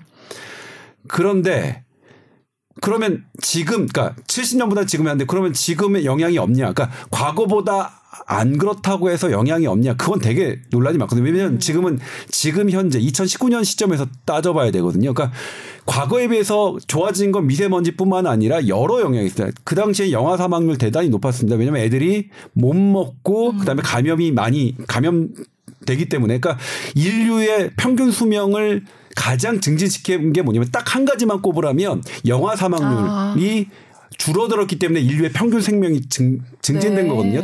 가장 강력한 요소거든요. 네. 그러니까 그 당시와 비교해서 그, 어, 보여서 지금은 안 죽으니까 애들 안 죽으니까 우리 아무 문제 없어 라고 하는 발상과 별로 다르지 그렇죠. 않다고 생각하는데 네. 자, 그럼 지금 시점에서 보면 지금 시점에서 우리 건강에 악영향을 주는 여러 요소들, 요소들 중에 미세먼지, 대기오염이 얼마 정도를 차지하느냐라고 본다면 70% 정도를 보고 있습니다. 그래요? 그래서 세계 보건기구가 70. 인류 건강 위협 1위부터 10위까지 쭉 선정해서 발표를 했어요. 그 중에 1위가 미세먼지로 인한 대기 오염입니다. 1위예요? 1위예요. 세계 보건기구가 결정했어요. 그러니까 아. 미세먼지에 대한 건강 위협은 우리나라보다 훨씬 더 공기가 좋은 미국이나 유럽에서는 경각심을 하고 있는데 우리나라에서 그렇게 어, 뭐 과도하다, 네. 해가 없다, 과거보다 낫다라고 하는 주장으로 한다면 사실 뭐냐면 딱 얘기하지 영아 사망률 괜찮으니까 우리 그럼 더 이상 보고 평균 생명 생존 어, 수명을 늘리기 위한 노력을 더 이상 할 필요 없다 없다는 논리와. 네. 좀 비슷하다고 생각하는데 그다음에 이제 두 번째가 대- 뭐냐면 2016년도에 OECD에서 OECD는 헬스 데이터를 하죠. 거기서 이제 뭐냐면 대기 때문에 조기 사망, 조기 사망이라는 거는 원래 그 문제가 없으면 어느 정도까지 사는데 기대 수명이 한 70세까지 사는데 대기 문제로 인해서 조기 사망하는 사람이 어느 나라가 많은지 쭉 조사해 봤는데요. 네. 물론 거기에서는 대기 문제는 두 가지입니다. 하나가 오존하고 그 대기 오염. 근데 네. 우리나라는 오존이 오존 문제가 되게 심각한 나라가 아니니까 우리나라는 대부분 대기 대기 겠죠 오염. 예. OECD 국가 중에서는 어 대기 때문에 조기 사망하는 어 사망자가 가장 많은 게 대한민국이었습니다. 어, 나 이런 그러면 이 정도가 싫어요. 되면 미세먼지에 의한 건강 피해가 과도하다. 우리 미세먼지 걱정할 필요 없다라고 말하는 것 자체는 네. 이 논란이 있다는 건 저는 정말 그게 정말 놀라웠습니다. 근데 이제는 이제 그런 논란은 아예 없어진 것 같아요. 워낙 요즘 점점 갈수록 심해지니까. 아, 근데 그분들 지금도 그런 말씀하시는 분들이 있던데. 아니 그러면 안 되실 것 같아요. 그런가요? 뭐 이렇게 네. 누군지는 몰라서 네. 이렇게 편을 들어주겠다는 건 아니고 네, 네. 조금 일부가 오해될 수도 있을 것 같아요. 그러니까 과도하게 경각심을 가져야 하지만 네. 심리적인 영향이 아예 없지는 않을 수도 있잖아요. 그러니까 칼칼하다는 게 먼지 때문에 칼칼하고 미세먼지 때문에 칼칼한 게 있지만 저도 느끼거든요. 근데 근데 그분이 하시는 말씀이 제가 네. 이제 페이스북에 공개적으로 썼는데 그분이 하시는 말씀이 그 사실 그러니까 알러지 반응, 알러지 반응인데 음. 어 알러지 반응인데 그걸 그걸 미세먼지 꼭 봄철 꽃가루 때문에 음. 생기는 알러지 반응인데 그걸 미세먼지로 오인하시는 분이 있고 음. 다만 미세먼지 속에 있는 중금속들의 피해는 앞으로 영향을 좀 봐야 될 것 같다. 음. 대단히 구체적으로 말씀하셨어요. 근데 그런 이미 미세먼지에 대한 중금속의 영향은 실시간으로 어, 실시간으로 악영향을 준다는 건 이미 여러 군데서 확인이 된 바 있는데 어, 그래서 저는 이제 지금은 왜 그런 논란이 있는지, 어, 사실 과학적인 팩트는 정치적으로 해석하면 안 되는데, 그분은 저는 정치적으로 해석했다고 생각이 아. 드는데, 아무튼 미세먼지가 어, 논란이 될 만큼은 아니라고 저는 생각해요. 그러니까 이것도 물론 저의 개인적인 의견이겠습니다만, 우리가 세계보건기구를 믿는다면 세계에서 보건을 주도하고 공부하는 기관을 우리가 믿는다면 그 기관들은 미세먼지가 인간의 건강에 위협을 주는 음? 제1 이 제일 위협이라고 생각한다. 네. 심지어 얼마 전에 유엔에서 발표했죠. 유엔에서도 어, 담배보다도 심지어 담배보다도 미세먼지가 더 인류의 건강에 그 정도로 한다. 심각한 거예요, 그렇죠? 근데 미세먼지는 예. 실제로 담배처럼 그러니까 그 약간 해석에 궁금증이 드는 게 뭐냐면은 음.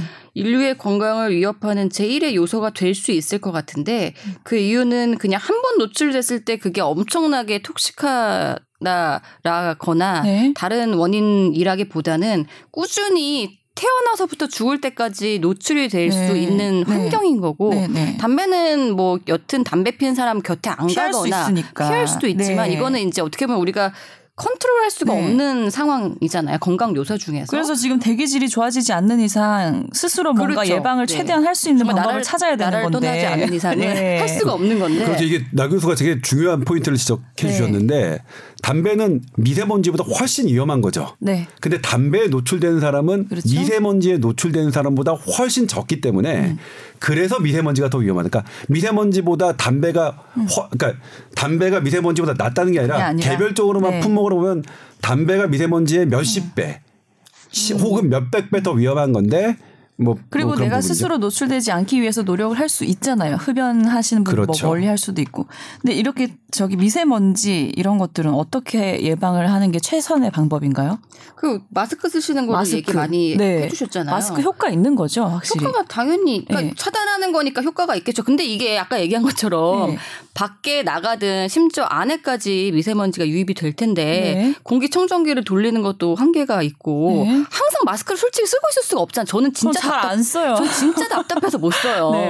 나쁜 건 알겠는데 너무 아, 불편하고 저는 우선은 까먹기도 하고. 돌아다니거든요. 근데 네, 저도요. 음. 그렇게 마스크가 효과가 있다는 건 너무 명확하지만 그거를 우리가 아 진짜 방독면을 쓰고 다녀야 되나? 아니 그러니까 이제 마스크가 효- 마스크 미세먼지에 대한 건강 보호 효과를 마스크가 확실한 근거를 갖고 있냐 그렇지는 않습니다. 막아줄 아직- 거라는 거. 예. 근데 이제 뭐냐면 꽃가루 알레르기가 있는 사람들이 천식의 예방 어 마스크를 쓰고 다니면 천식 예방 효과가 있느냐. 거기서 입증이 됐어요. 꽃가루 알레르기가 막 이렇게 날 때 마스크를 쓰면 천식 유병률이 낮아지는 건 입증이 됐기 때문에 그 기전을 미세먼지에다 들이댄 겁니다. 그러니까 이런 이런 걸 봐서는 호흡기로 들어가는 어떤 호흡기 반응을 미세먼 그러니까 마스크가 차단해 주니까 막아준다. 막아준다. 그러니까 네. 근데 이제 확실한 근거는 없기 때문에 어떤 규약 resolution이라고 하죠. 그그 규약에 어 세계 보건기구가 넣지는 않았어요. 미세먼지 대책으로 마스크를 써라. 네. 그거는 이제 어 그건 또이 세계 보건 보건기구 사정 밝혀진 게 아니니까. 예. 확실하게 근거가 없는데 마스크를 세계 보건기구가 거기 규약에 넣은 순간 어떤 회사가 엄청나게 그렇죠. 그 이해관계가 네. 이미, 생기겠죠. 이미 그건 이제 또. 서부 어, 세계보건기구가 그런 서, 어, 나쁜 선례가 다른 분야에서 있었어요. 음. 예, 다른 분야에서 사실 에이즈 치료약인데 에이즈 치료약을 아. 세계보건기구가 어떻게 딱 선정했는데 그 회사가 뭐 10배 엄청나게 정도가 예. 뭐 네. 그 커지고 막 이런 것 때문에 아. 자체적으로 세계보건기구가 조심하는 그런 측면이 있는데 음. 아무튼 그래서 마스크는 누가 너 확실하게 근거 있냐 그러면 와, 어, 아직은 없습니다. 하지만 방금 말씀드렸듯이 기전으로서는 충분히 음. 공기 중에 떠다, 떠다니는 물질을 우리 호흡기에 덜 오게 한다는 건 있으니까 뭐 그러니까 그런 마스크를 부분 썼을 때 병이 더 덜 걸리냐에 대한 장기적 연구는 정확하게 없죠. 얘기할 순그 없죠. 마스크 쓴 지도 예. 얼마 안 됐으니까. 예. 근데 그거를 24시간만 잘 쓴다면 여튼 무슨 미세먼지는 걸러질 테니까 너무 명확. 초미세먼지까지 걸러진다고 하더라고요. 초미세먼지까지 걸러지는 예. 게 있죠. 근데 예. 문제는 진짜 이거 쓰기가 솔직히 너무 힘들어요. 이거를 저는 저는 정말 못. 못 써요. 정말. 그러니까 저도 안 쓰고 다녔다가 최근에 너무 심해서 좀 스스로 저도 며칠 하루 써봤는데 네, 돼, 전에도 얘기했지만 이제 마스크를 썼을 있어요. 때 네. 가려지는 게 있지만 또 원론적으로 말하면은 100%도 아닌 게 마스크를 썼을 때 차단되는 거는 일부 입이나 코로 들어오는 게 차단이 되겠지만 음. 미세먼지의 영향은 뭐 아시다시피 우리가 뭐 묻어서도 뭐 같이 들어오고 음. 뭐 다른 점머로 들어오기 때문에 여기만 차단해서는 일부 차단인 셈인 거고 음. 그리고 전에 얘기한 것처럼 그 숨을 만약에 안 쉬었을 음. 안 썼을 경우에 마스크를 숨을 코로 쉬는 게 좋냐 입으로 쉬는 게 좋냐 얼마 전에 그 얘기 하셨잖아요. 그것도 사실 굉장히 코가 낫지 않을까요? 코? 그러니까 좀 애매하더라고요. 아니죠. 그러니까 지난번에 뭐 뇌만 따진다면 어, 뇌만 따진다면 뇌로 침투하는 기전은 어 코에서 코에 들어가서. 코에 후각 신경을 타고 뇌로 들어가는 기전을 입증됐거든요. 아. 근데 이제 최근에는 뭐냐면 어 이게 혈관을 타고 들어가서 음. 그러니까 적혈구보다 좀 크기가 작아가지고 혈관이 있는 모든 부분에 미세먼지가 가는 게 또 확인이 맞죠. 됐어요. 네. 근데 이제 이 혈관을 가 그러니까 이런 얘기 들으니까 이제 못 살 것 같아요. 그러면 흡입량은 코로 했을 때 음. 혈관에 가는 양이 코로 숨쉬었을 때와 입으로 숨쉬었을 때 어느 게 더 많느냐? 네. 입으로 숨쉬었을 때가 더 많거든요. 왜냐하면 코는 저항하는 게 많, 많기 때문에. 그렇죠. 코털 뭐 그래서 것들. 어떤 특정한 기관만 따지면 코냐 입이냐 좀 따져볼 여지가 있지만 음. 신체 전반으로 본다면 입과 코로- 코는 분명히 코가. 예 코로 쓰는 게 나을 것 같고요. 그다음에 이제 어떻게 해야 되느냐 사실 뭐 말씀드리자면 실내에서 어떻게 해야 되느냐. 음. 제가 지난번 보도 때 실내에서도 환기를 해야 된다. 밖에 미세먼지가 농도가 심한데도요? 230이면 네. 매우 나쁨이거든요. 네네네. 오늘이 한 30몇이니까 네. 오늘의 한 대여섯 배 되는 거죠. 네. 그때도 제가 환기를 해야 된다고 어, 안 하고 싶은데요, 그런. 했어요. 그러니까 저그 얘기 듣고 했잖아요. 아, 그게 왜 그러냐면 되게- 저도 해요. 왜냐면 음식을 해보면 네. 제가 이제 그때 직접 실험을 했어요. 세- 그러니까 연세대학교 환경보건 보, 어, 환경연구원 네. 연구원을 모셔다가 수치를 이제 재보셨어요, 직접? 예, 예. 직접 뭐냐면 집, 집안에서 그러니까 요리를 하기 전에 미세먼지를 측정할 때 한 61 정도 나오더라고요. 네네네. 음, 그러면 이제 나쁨 정도 수준입니다. 근데 10분 정도만 기름에 피망하고 음, 버섯 볶았고요. 5분 볶았고 그다음에 5분 동안은 만두 튀겼거든요. 그게 딱 10분 동안 기름 요리했는데 음. 네. 미세먼지 농도가 2,350이었습니다. wow. 그러면 그. 매우 나쁜 농도보다 10배, 열 배네요. 네. 되는 거죠. 네. 그러니까 그렇게 되면 환기를 바퀴백이라도 바퀴 환기를 낫네요. 시키는 게 네. 맞는 거죠. 그래서 그러면 이렇게 하면 어때요? 그런 날은 삶아 먹기만 하고 문을 안 여는 건 어떨까요? 좋은 방법이죠. 예. 아 근데 그래도 불을 쓰지 말고 그게 그림을 뭐냐면 이걸. 시간별로 해보잖아요. 그럼 4시간 정도부터 음. 어, 미세먼지 농도가 올라가요. 그- 근데 물론 그냥 하는 거는 그냥 실내 뭐, 그러니까 이제 뭐냐면 단순히 미세먼지 영- 양만 늘어가는 걸로 나쁘다고 할 수 없는 거는 있습니다. 왜냐면 그 안에 있는 중금속이 문제이기 때문에 음. 네네. 음. 그건 또 별도로 따져봐야 되는 거긴 하지만 아직 우리가 지금 따질 수 있는 것 중에서는 미세먼지 총량을 따진다면 미세먼지의 총량은 늘어 늘어나거든요. 네. 그러면 어떤 요리를 하거나 그렇지 않, 않더라도 음. 시간이 지난 4시간, 특히 8시간 정도 간 상태에서는 환기를 해주는 게 맞죠. 네. 이거 참 어려운 문제더라고요. 저도 그 얘기 그 기사를 보고 네. 요리 후에 네. 바로 환기를 안 했다가 시켰거든요.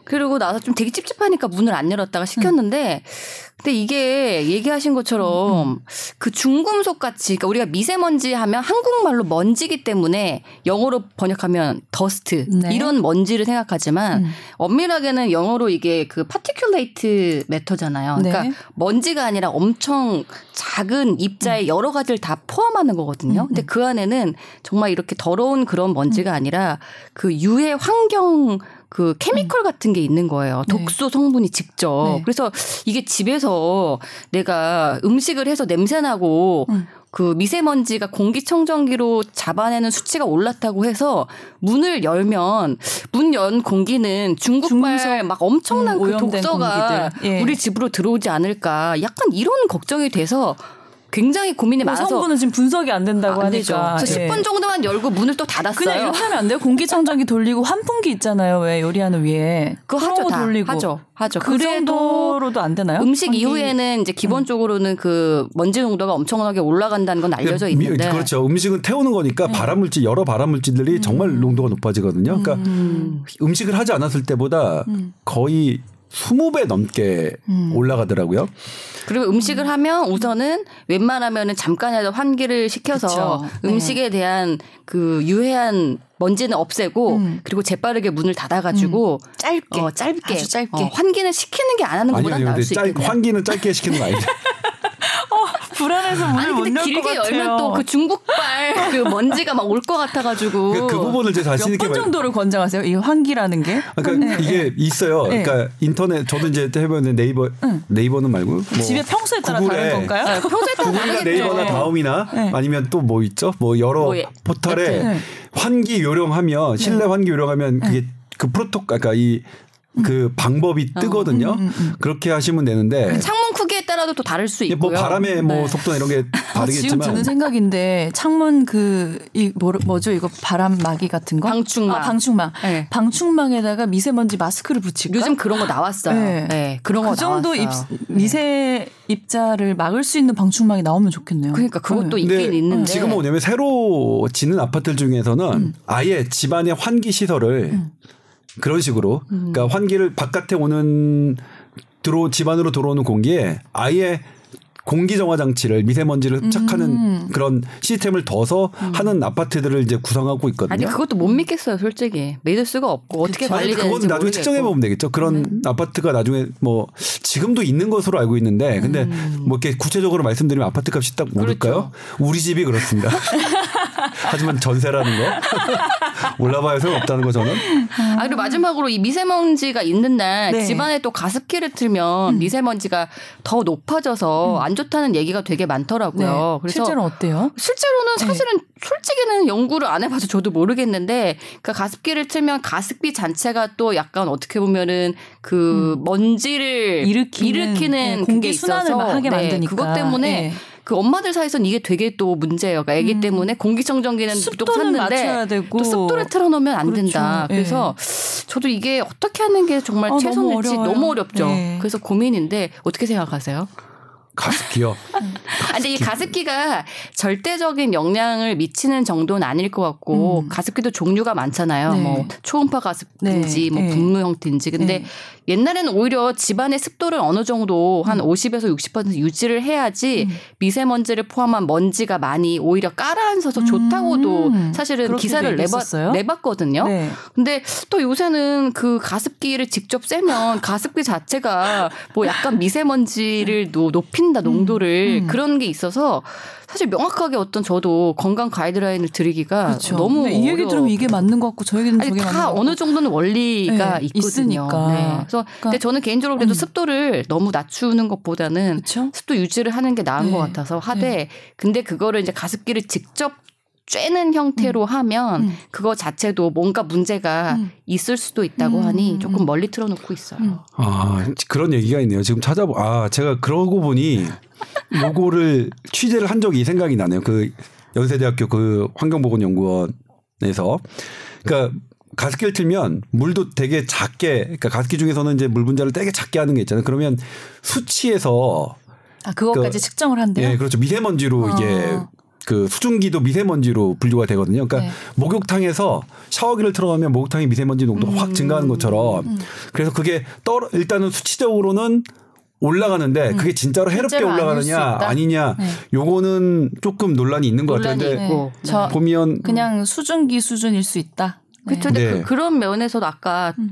그 음식 음. 하고 나서 음. 꼭 엄청나게 2천까지 올라갔다고 그쵸, 해서 수증기 그 2천이 뭐. 네. 물론 나쁜 것도 있지만 네. 바깥보다 더 나쁜 공기라고까지는 단정할 수는 없죠. 환기는 말을 좋겠지만 하다 보면 점점 더 기준이 미궁이죠. 아 이래서 미세먼지가 네. 인류의 건강을 위협하는 그래서 제일 이제 뭐뭐 뭐 1992년 국제학술지에 92년이면 한 30년 전에 시, 실험된 결과를 보면 뭐 어, 수돗물을 넣은 초음파 가습기를 뭐 사용하면 음. 미세먼지 농도가 확 증가했고 음. 미네랄 함량이 낮은 물을 하면 어 증류수를 사용하는 거죠. 네. 그러면 뭐 낮았다 뭐 이렇게 어. 하는 건데 아니 그거 되게 중요해요. 안 네. 그래도 요새 그 엄마들 고민이 네, 네, 네. 어떤 물을 넣어야 되냐, 수돗물을 안 된다, 뭐 정수기 해야 된다. 저도 와.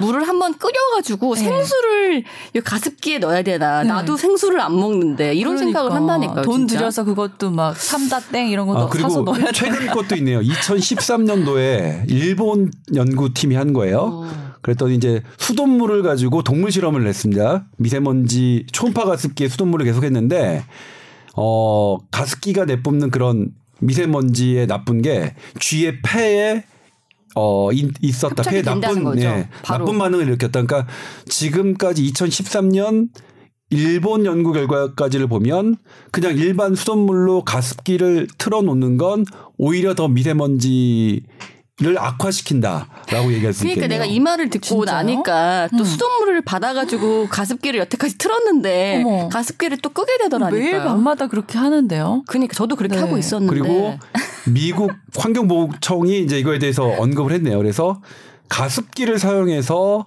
미세먼지 농도를 낮추는 방법은 확인되지 않았다. 음. 그건 미세먼지를 낮춘다고 할 수 없다. 음. 그러니까 일본 연구에서는 오히려 해롭다는 연구가 나왔고 음, 음. 미국은 미국에서는. 이거 음. 그렇게 하지 마라. 미세먼지 낮추기 위해 가습기 틀지 마라. 이게 최소한 도움이 안 될수 네. 있다 이거네요. 네. 그러니까, 그러니까 이게 어렵고요. 네. 뭐 원론적으로 하려면은 젖은 수건 한 20, 20개씩 걸어놓고 어. 수경생물 놓고 해야 되는데 네. 그러니까 가습기나 공기청정기가 꼭 대안만은 아닌 것 같아서 음. 더 어렵다는 생각이 자꾸 들더라고요. 네. 어쨌든 우리는 할 수 있는 걸 최대한 한번 해보는 걸로. 네. 아 그거 그 우리 네. 조 기자님 좀 한번 마스크 한번 쓰고 알려주시면 환기도 한 번씩 하고. 아니, 최적화되게 어떻게 네. 가습도 좀 하고 하나 그것도 좀 알려주시면 나중에. 아니 그 제가 뭐 자주 말씀드리는 네. 거지만 언론은 실험하는 음, 사람이 아니라 아니죠. 기관이 아니라 음. 누군가가 그렇게 연구를 하고 실험을 하셨으면 제가 이제 그거를 전달해 드리는 건데 네. 그런 게 만약 어느 분들 어느 분이 세계 어느 분이라도 음. 그런 연구 결과가 나오면 반드시 전달해 드리도록 네. 하겠습니다. 꼭 알려 주십시오. 네. 그 밤에 들어가서 씻, 잘 씻는 것도 중요할 것 같아요. 그렇죠? 그쵸. 네. 이론, 그러니까 그것도 이론적으로 네. 어쨌든, 음. 음, 내 몸의 먼지를, 내 네. 가까운 먼지를 음. 뭐 씻어내는 건 음. 중요할 것 같고, 손 씻는 것도 마찬가지겠죠. 음. 기본적인 방법에 일단 의존해서 충실히 해보는 물로 우선 씻고 해야죠. 네, 방법밖에 없을 것 같아요. 잘 씻으려고. 아 마스크 겉면 겉표면을 손으로 만지면 안 된다고 하던데 네. 그런 얘기를 하던데 왜냐 면 미세먼지가 묻어 있을 테니까. 네. 근데 마스크를 벗으려면 만져야 되지 않아요? 요, 요 귀에 거는 요 아, 고리로 살짝 네, 잡아서 하면 되잖아요. 그대로 버려야겠네요. 네, 한 번만 쓰고 버리시래요. 그리고 그거는 네. 저는 이제 선뜻 이해가 안 가는 게그 미세먼지를 말 그 미세먼지 차단 마스크는 보통 네 겹이나 다섯 겹으로 돼 있습니다. 그리고 가장 바깥에 음. 겹하고 아. 음. 가장 안쪽에 있는 겹은 음. 사실 이온 그 이온 효과가 없어요. 아. 그리고 중간에 있는 이 두 번째, 세 번째, 네, 네 번째가 네. 서로 이온 효과가 있어서 네. 어 미세먼지가 딱 들어오면 전기적인 효과 때문에 딱 잡아내는 거거든요. 그래서 음. 물론 깨끗한 게 좋겠지만 앞면과 이쪽에 뭐 이거는 역할이 조금 그런 거고 근데 아. 마스크의 기능은 어디서 이제 달라지냐면 음. 마스크가 음이 이게 두 가지 그 요소가 있어요. 마스크에 이미 많은 미세먼지가 거기 따닥따닥 달라붙어 있다 하거나 아니면 거기에 습기가 차거나 그러면 마스크의 기능이 조금 영향을 받을 수 있는데 음. 이게 마스크의 차단 기능보다는 음. 호흡 저항에 문제가 생깁니다. 음. 그러니까 이 마스크를 임신부나 아. 폐가 약한 인분들에게 적극적으로 음. 권하지 못하는 이유가 이 기능이 좋은 마스크일수록 호흡 곤란을 맞아요. 일으킬 수 네, 있거든요. 네, 네. 그래서 어떤 분들한테는 그 호흡 곤란 때문에 뭐 대단히 위험한 어, 상황을 만들 수도 있으니까 그런데 이게 습기가 차면 이 구멍, 그러니까 미세먼지를 이렇게 공기를 통하는 작은 구멍에 습기마저 들어가니 음. 더 숨쉬기가 어려운 거죠. 그래서 그럴 때는 좀 어떤 마스크가 젖어 있을 때는 이렇게 어 조금 가- 말려야겠네요. 아니죠. 새 걸로 쓰셔야죠. 네, 그때는. 한번 쓰고 비싸던데. 버려야 돼. 그리고 마스크 세탁해서 쓰면 안 되느냐 아, 그러면 안 되겠죠. 한 국내 제약사가 실험을 했어요. 그러니까 세탁해봤더니 기능이 차단율이 떨어져요? 50% 정도로 떨어지더라고요. 말도 안 되네. 50%는 안 되겠네요. 근데 이제 우리가 잠깐 적어도 그래요. 오늘 한 시간 썼는데 그럼 내일 새 거 쓸 거냐? 네. 아, 내일은 쓰겠는데 오늘 쓰고 이제 이따 밤에 자꾸 가끔 또 쓰고 해야 되는데 그러니까. 습기 금방 차잖아요. 아니 저는 오늘은 확실히 오늘 써요. 저는. 그러니까 저는 3일까지 쓴 적 있긴 있었어요. 왜냐면 새로 못 사서 자꾸 까먹어가지고 아 이게 어렵네요. 그 네. KF 그 수치 네. 있잖아요. 예. 뭐 80도 있고 예, 94도 KL이죠. 있고. KL은 이제 한국 식약처에서 인정을 했다는 네. 거고 네. 그 숫자에서는 99, 그다음에 94, 80인데 99는 차단율이 99%다. 네.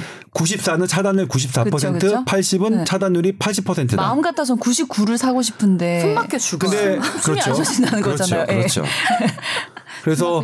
사실 뭐냐면 생각해 보면 200일 때 80%만 차단된다 하더라도 굉장히 훌륭한 가심이네요. 거죠. 어, 그러니까 가심이네. 보통 마- 수준이 되네요. 그렇죠. 예, 네. 마음적으로는 네. 아, 99 1번, 이고 그렇죠. 싶은데. 99%이고 싶은데 그러니까 그거는 개인의 건강 상태에 따라서 네. 결정을 하는 게 좋을 것 같아요. 알겠습니다.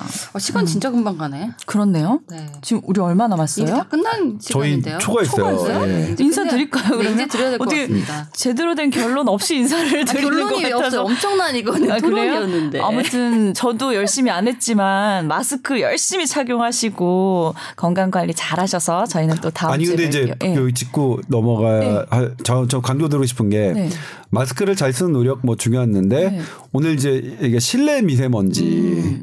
그러니까 우리가 그동안 어, 생각지 못했던 그렇죠. 실은 이제 미세먼지 외출할 때는 신경을 많이 쓰는데. 미세먼지 때문에 저는 실내 먼지에 대한 관심이 높아졌으면 좋겠어요. 네. 이거 그러니까 그동안 미세먼지가 없었을 때는 실내 미세먼지에 대해서 우리가 관심이 음. 없었는데 미세먼지가 이렇게 부각되고 해로, 해로운 게 이렇게 우리 관심을 네. 받으니 이 마당에 실내 미세먼지에 대한 관심을 좀 높여서 음. 그 부분에 대한 것 어쩌면 저는 실내 먼지 미세가 어더 중요한 더. 중요한 네. 것일 수도 있다고 네. 생각하거든요. 그래서 그런 것을 조금 생각해 보는 시간이 됐으면 좋겠습니다. 생각해서 알려주세요. 저는 전달자 특히 우리 주부님들 요리하실 때 환기 꼭 하셔야지 건강에 어, 도움이 주부님이시죠? 그럼요. 네. 저도 주부님 아니시죠? 가끔 역할하죠. 네. 가끔 음식하죠. 네, 알겠습니다. 저희는 그럼 다음 주에 또 뵙겠습니다. 네, 오늘 고생 고맙습니다. 많으셨습니다. 네, 감사합니다. 감사합니다.